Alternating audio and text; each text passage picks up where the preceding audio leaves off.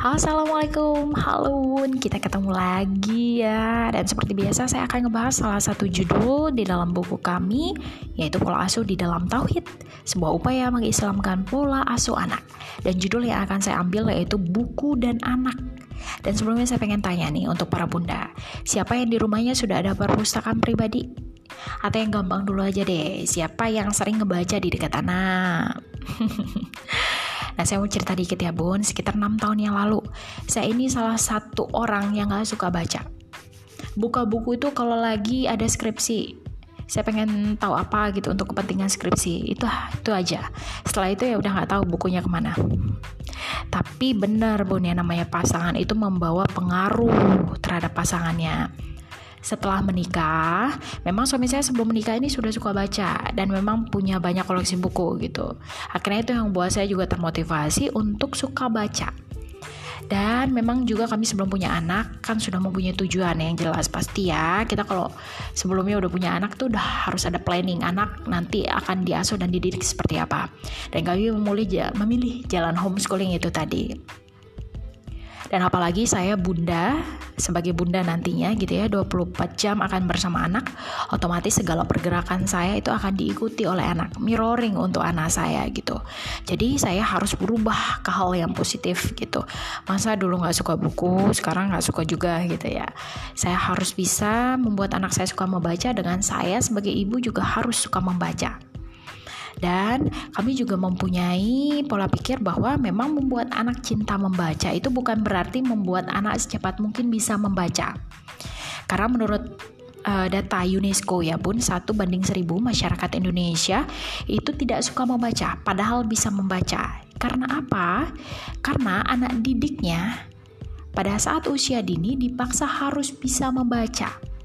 Contohnya uh, ada banyak sekolah SD yang uh, salah satu kelulusannya anak didiknya itu harus siswa barunya itu harus bisa membaca dulu.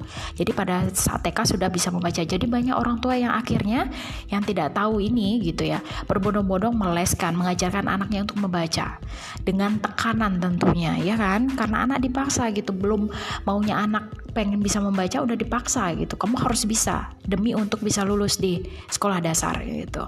Jadinya ya dampaknya negatif itu tadi. Ya seperti halnya kita orang tua aja deh, Bun. Apa pun itu segala sesuatu yang kita dipaksa otomatis hasilnya akan tidak baik nantinya gitu di ujungnya kita juga nggak akan mau ngelakuin itu lagi gitu karena adanya unsur keterpaksaan tadi tidak berdasarkan dari apa yang kita suka dan inilah salah satu positifnya homeschooling Wun. Kita bebas melakukan apa aja sesuai dengan apa minat dan bakat anak kita. Jadi tidak ada tekanan kalau dalam pendidikan homeschooling yang kami lakukan gitu. Jadi itulah positifnya. Jadi uh, di sini kami juga menemukan rasa cinta membaca itu memang perlu waktu, nggak bisa instan.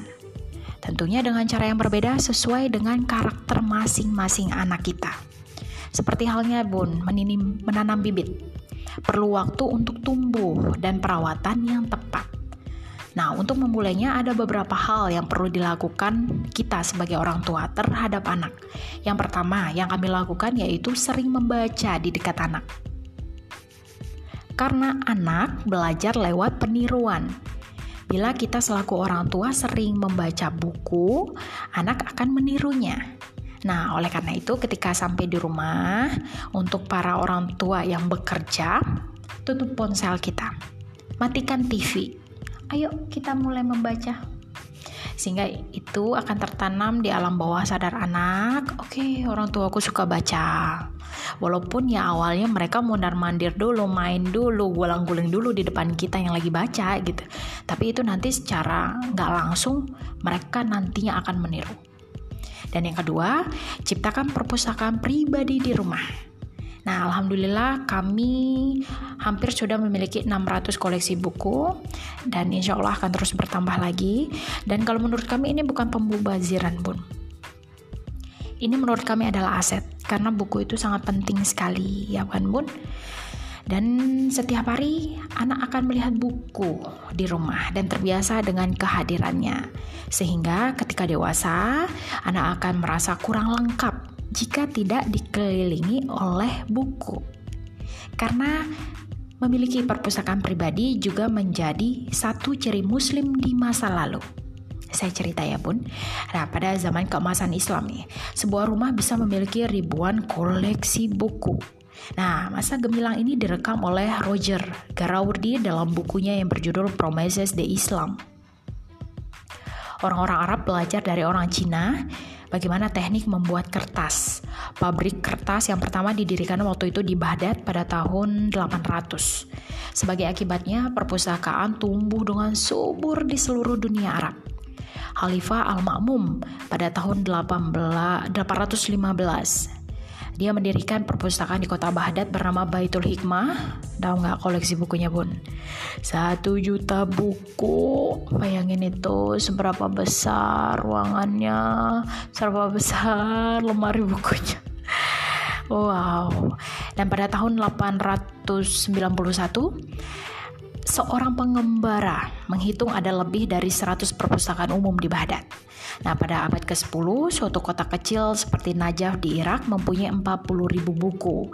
Nah, Direktur Observatorium Maraga, Nasiruddin Atausi, memiliki kumpulan buku sejumlah 400.000 buah.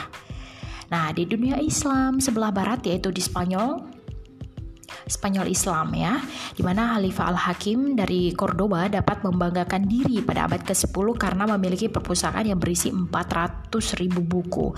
Sedangkan empat abad sesudah itu Raja Prancis uh, Charles yang bijaksana hanya memiliki koleksi 900 buah buku. Namun tak ada raja yang menyaingi Khalifah di Kairo Al-Aziz yang memiliki perpustakaannya ada 1.600.000 buah buku. Di antaranya 16 18.000 buah tentang matematika dan 18.000 tentang filsafat. Nah kita bisa bayangin gak sih semua itu? Dan bandingkan dengan keadaan umat Islam saat ini miris banget kan? Terutama bandingkan dengan diri kita sendiri juga Terutama ya saya aja yang maksudnya udah aduh baru punya 6, hampir 600 sedikit gitu gimana ayo dulu yang sampai ada satu juta enam ratus itu aduh kebayang itu hmm luar biasa Nah, berapa banyak buku yang kita miliki di rumah Bun? Berapa buku yang sudah kita baca? Berapa banyak perpustakaan umum di kota kita? Ada yang malah sampai tutup. Mulai dari perpustakaannya, toko bukunya karena saking sepinya.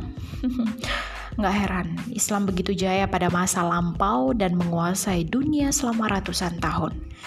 Dan umat Islam saat itu begitu lahap makan ilmu di mana pun mereka temukan. Berbagai penemuan ilmiah besar dilahirkan pada masa itu. Ilmu pengetahuan yang berkembang di era kemasan Islam menjadi syarat utama bangkitnya sains dan teknologi di Barat. Dan mulai sekarang sebagai orang tua, ayo bun kita rajin membaca dan mulai membangun koleksi buku di rumah ya. Tinggalkan segala perdebatan tak berguna dan ayo kita gunakan waktu luang kita untuk membaca. Tak usah berbicara tentang kebangkitan Islam hingga berbuih-buih jika kita nggak suka baca buku. Karena aduh waktu kita membazir banget kalau untuk melakukan hal yang nggak berguna begitu, ya kan Bun? Dan yang ketiga yang kami lakukan yaitu membuat anak mencintai buku bisa dilakukan lewat membangun kenangan indah dengan buku. Misalnya yang saya lakukan ya Bun, sebelum tidur anak-anak saya dongengin. Terus apa itu di lain waktu ya kita memegang buku, membaca buku. Terus membaca buku bersama anak juga bisa membangkitkan kenangan indah karena aduh anak kalau sama orang tuanya itu apa sih yang nggak bahagia bun? Orang tuanya ngebaca sepanang aja. Yang penting ada orang tuanya deh. Orang tua anak tuh pasti seneng.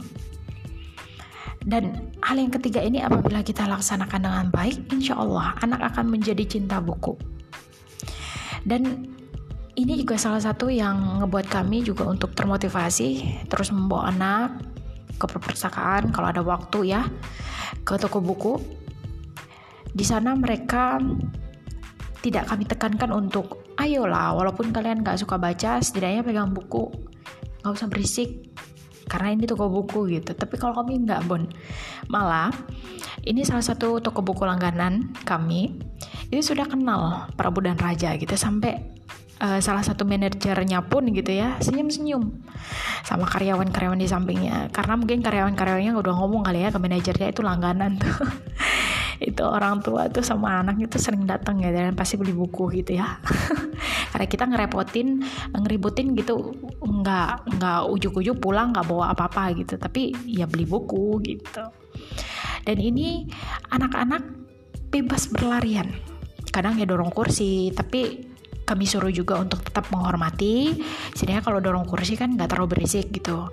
Ya tetap aja dengan suara yang kecil Hmm, tapi sambil bermain gak apa-apa, tapi suaranya kecil aja karena apa? Ini juga kami uh, ada proses pembelajaran yang kami tanamkan gitu. Karena mengganggu orang lain yang sedang membaca, ada orang yang emang suka konsentrasi, tidak suka berisik, nah gitu.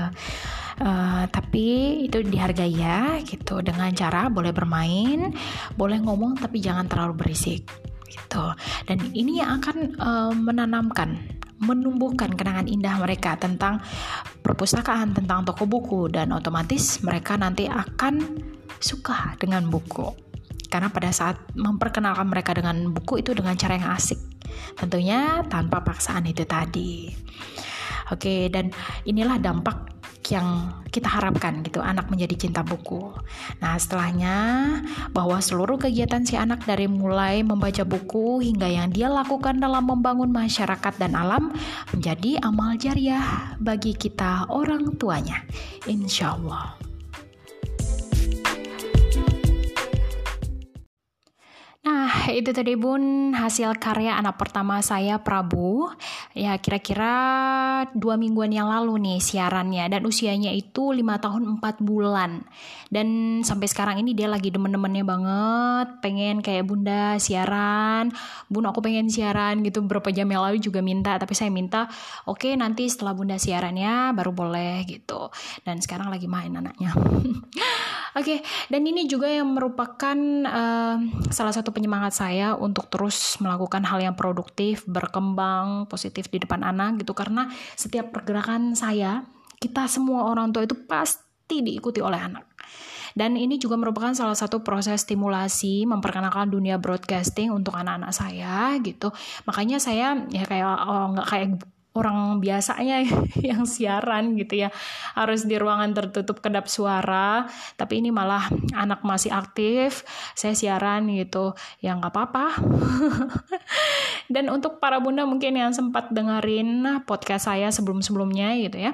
Ngedengar kok suara backing vokal anak-anak nangis berantem. Nah itu anak-anak saya lagi pada aktif seliuran ke sana kemari mondar mandir saya lagi siaran gitu. Dan mereka lihat itu dan terbukti ternyata Prabu tertarik untuk mengikuti bundanya siaran Oke, dan di sini saya nggak berfokus untuk ngebahas tentang dunia penyiarannya, tapi lebih kepada speech delay-nya. Ya mungkin untuk para bunda yang tadi udah sempat dengar anak saya siaran, aduh tahu usianya sudah lima tahun 4 bulan gitu ya kok masih vokalnya belum jelas, belum lancar, ya itulah anak saya dengan segala kelebihan dan kekurangannya. Tapi saya sebagai orang tua berfokus untuk melihat kelebihannya, bukan kekurangannya.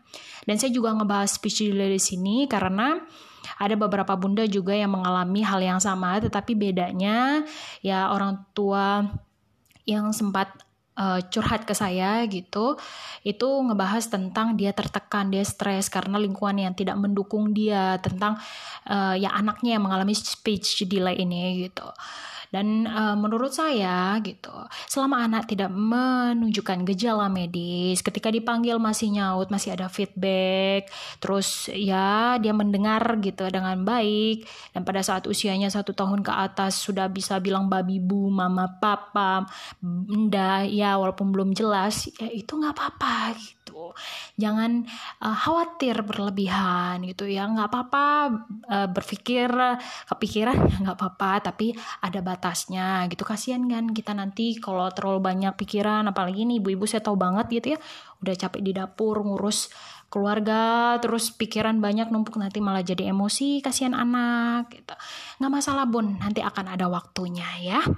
Dan ini juga merupakan salah satu hal seperti yang ada dalam buku kami pembahasan tentang ketika anak bertauhid dan di sini adalah salah satu proses saya dan suami karena untuk mengajarkan anak bertauhid kita dulu orang tua nih harus mengadakan tauhid dalam diri kita sebagai orang tua. Salah satunya dengan tidak mendengarkan apa kata orang sampai ngebuat apa kata orang ngomong apa kita stres, orang ngomong apa kita kepikiran kayak gitu.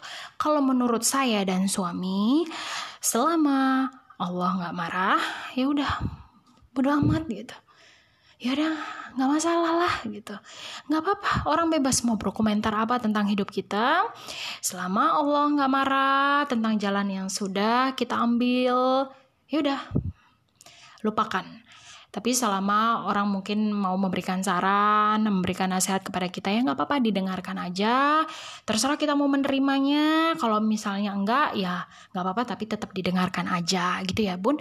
Itu adalah salah satu kunci loh bun bahwa kita bertauhid. Kita me, hanya takut dan tahluk pada Allah. Dan saya juga ingin uh, memberikan uh, beberapa informasi gitu ya tentang anak-anak yang memang terlambat bicara dibanding anak seusianya. Dan anak-anak yang seperti ini lebih cenderung otak kanannya, Bun. Nah, Prabu ini anak saya lebih cenderung otak kanannya, sehingga pada saat dia usia satu tahun mau memasuki dua tahun, uh, anak seusianya dia itu ada beberapa yang teman mainnya ya ada beberapa yang emang vokalnya udah jelas dan dia belum gitu. Dan oh oke okay, memang ini betul gitu. Anak saya semakin meyakini saya gitu bahwa memang anak saya ini dominan otak kanannya itu dan selain itu banyak juga ciri-ciri lainnya dan ini yang akan ingin saya sampaikan gitu untuk para bunda untuk lebih menambah pengetahuan kita sedikit gitu ya tentang ciri-ciri anak otak kanan. Karena apa gitu? Karena penting banget untuk kita tahu tentang anak otak kanan ini karena anak otak kanan ini cenderung di lingkungan sosial itu lebih banyak dijudge bermasalah. Tetapi mereka mempunyai kelebihan kelebihan yang memang sudah Allah siapkan untuk mereka, sudah Allah berikan untuk mereka dan itu harus kita hargai, harus kita gali benar-benar gitu. Dan yang kedua, anak otak kanan itu sering memandang ke atas, kelihatannya kayak ngelamun ngahayal, Bun. Nanti tiba-tiba dia bisa menceritakan fantasinya. Nah itulah anak otak kanan. Anak saya Prabu sering begitu. Setiap tidur, ngelihat atas, senyum-senyum. Gitu. Dan itulah kelebihan yang dia miliki. Dia mempunyai kelebihan menghayal yang tinggi. Nah kebayang nggak Mr. Disney? Mr. Disney itu memiliki ciri-ciri otak kanan dominan otak kanannya. Tuh bagaimana uh, kalau misalnya Mr. Disney pada saat masih kecil gitu terus mimpinya uh, kelebihannya untuk menghayal diberantas oleh orang tuanya. Mungkin dia sampai sekarang nggak bisa gitu ya bikin uh, tempat hiburan salah satu tempat hiburan terbesar di dunia seperti Disneyland gitu. Oke, itu pun menghayal adalah kelebihan. Jadi uh, dukunglah anak kita. Dan yang ketiga, anak otak kanan itu sering ngomong terbalik-balik ngomongnya melompat, tidak runtut, nggak sistematis. Dan itu kelihatan pada saat anak saya Prabu itu usia tiga tahun ke atas. Itu kalau ngomong bun, e, bunda lihat itu ada kucing lempar, ada botak orang mau makan, terus bunda mandi mau. Kayak begitu. Dan karena saya memang sudah tahu ciri-ciri anak otak kanan seperti itu oh ya iya nak gitu. Lebih memahami akhirnya ya kan Bun? Kalau kita mengerti anak kita itu seperti apa. Dan yang berikutnya anak otak kanan itu sulit mengungkapkan keinginannya dalam bentuk kata atau kalimat. Saya bundanya bersama dia 24 jam penuh tapi ada loh di mana saatnya saya nggak ngerti dia ngomong apa tapi agar tidak uh, membuat dia down gitu ya, agar percaya dirinya tetap tumbuh, itu saya menggunakan kalimat, oke, okay, nak Prabu Prabu bisa mengungkapkan uh, apa yang ingin Prabu sampaikan ke Bunda, tapi dengan gerakan. Karena Bunda maaf belum mengerti kakak berbicara apa gitu. Tapi Bunda pengen tahu kakak mau ngomong apa. Ayo nak kita ngobrol. Dan dia nanti mengungkapkan itu sambil memperagakan atau menunjuk apa yang dia maksud. Dan yang selanjutnya itu bicaranya sering tidak nyambung dengan pertanyaan.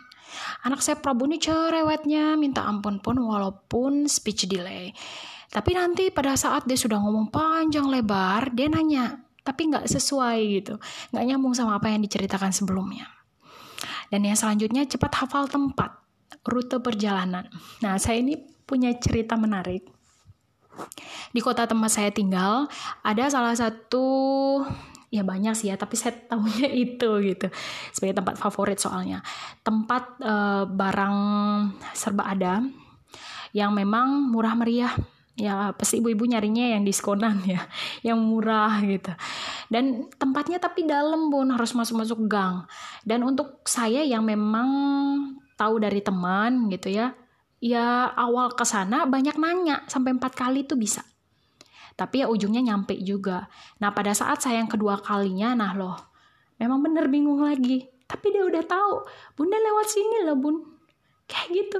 Dan itu yang buat saya, oke okay, nak, memang inilah kelebihan. Kelebihan yang telah diberikan Allah untukmu. Oke, okay, dan yang selanjutnya, konsentrasinya rendah pada pekerjaan yang kurang disukainya dan sebaliknya. Ini untuk semua orang ya ini pasti mengalami hal yang sama gitu tidak kita tidak akan pernah konsentrasi atau malah bakal menjadi setengah ya pekerjaannya bakal setengah-setengah gitu terhadap uh, pekerjaan yang memang kurang kita minati. Ini untuk semua. Apalagi untuk anak otak kanan ini. Makanya kecenderungan anak otak kanan pada saat nih kayak misalnya anak saya Prabu dia memiliki uh, kelebihan di gerak di anak kinestetik. Nah, pada saat dia belajar tapi disuruh diam, itu nggak akan berkembang. Jadi yang dia pelajari tidak akan dipahami betul gitu. Karena memang cara belajarnya harus dengan gerakan. Nah, setelah kita berfokus pada apa kelebihan yang telah Tuhan persembahkan dalam diri anak kita, kita akan menjadi orang tua yang semakin terus mau bersyukur dan semakin terus berusaha untuk menjadi pengasuh dan pendidik terbaik untuk anak-anak kita. Insya Allah. Bismillahirrahmanirrahim. Berarti semua, arti kita main-main di sini untuk sama kakak Ica kakak Salam Tata lihat dan, dan dia mau buka puasa di rumah aku ini. Tapi dia nggak bisa. Dia uh, Nina Waati dulu. Kapan ke sini? Bunda? Bunda? Kapan ke sini? Kapan ke sini? Tata Ipi? Kurang ngerti Bunda Oh, ngerti Bunda. Mungkin hari pas mau buka puasa mungkin. Oke lah. Ada masih bobo. Tapi kita kedong. Tapi kita udah siap-siap balangnya. Ada balang semua. Ini satu, dua, tiga, satu, dua, tiga, empat, lima, enam, tujuh. Nah, tiga tujuh itu teman-teman. Tapi ada salahnya. Pas nyuap kita pulang. Gitu. Assalamualaikum teman-teman.